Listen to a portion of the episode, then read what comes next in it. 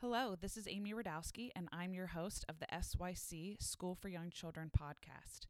I am the co director of School for Young Children, along with my co director, Susan Rashino.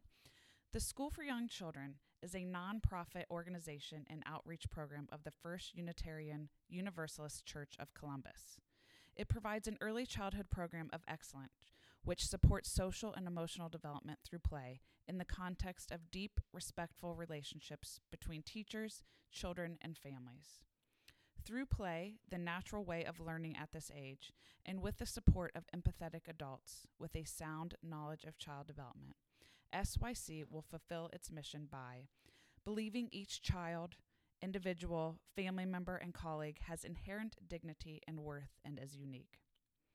By viewing and respecting each child as a whole person, including social, emotional, physical, cognitive, and language development.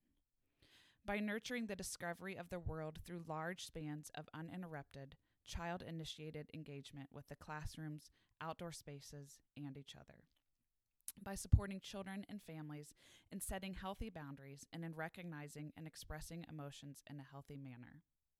By empowering parents and caregivers in the role of their children's first and most important teachers, as well as their advocates.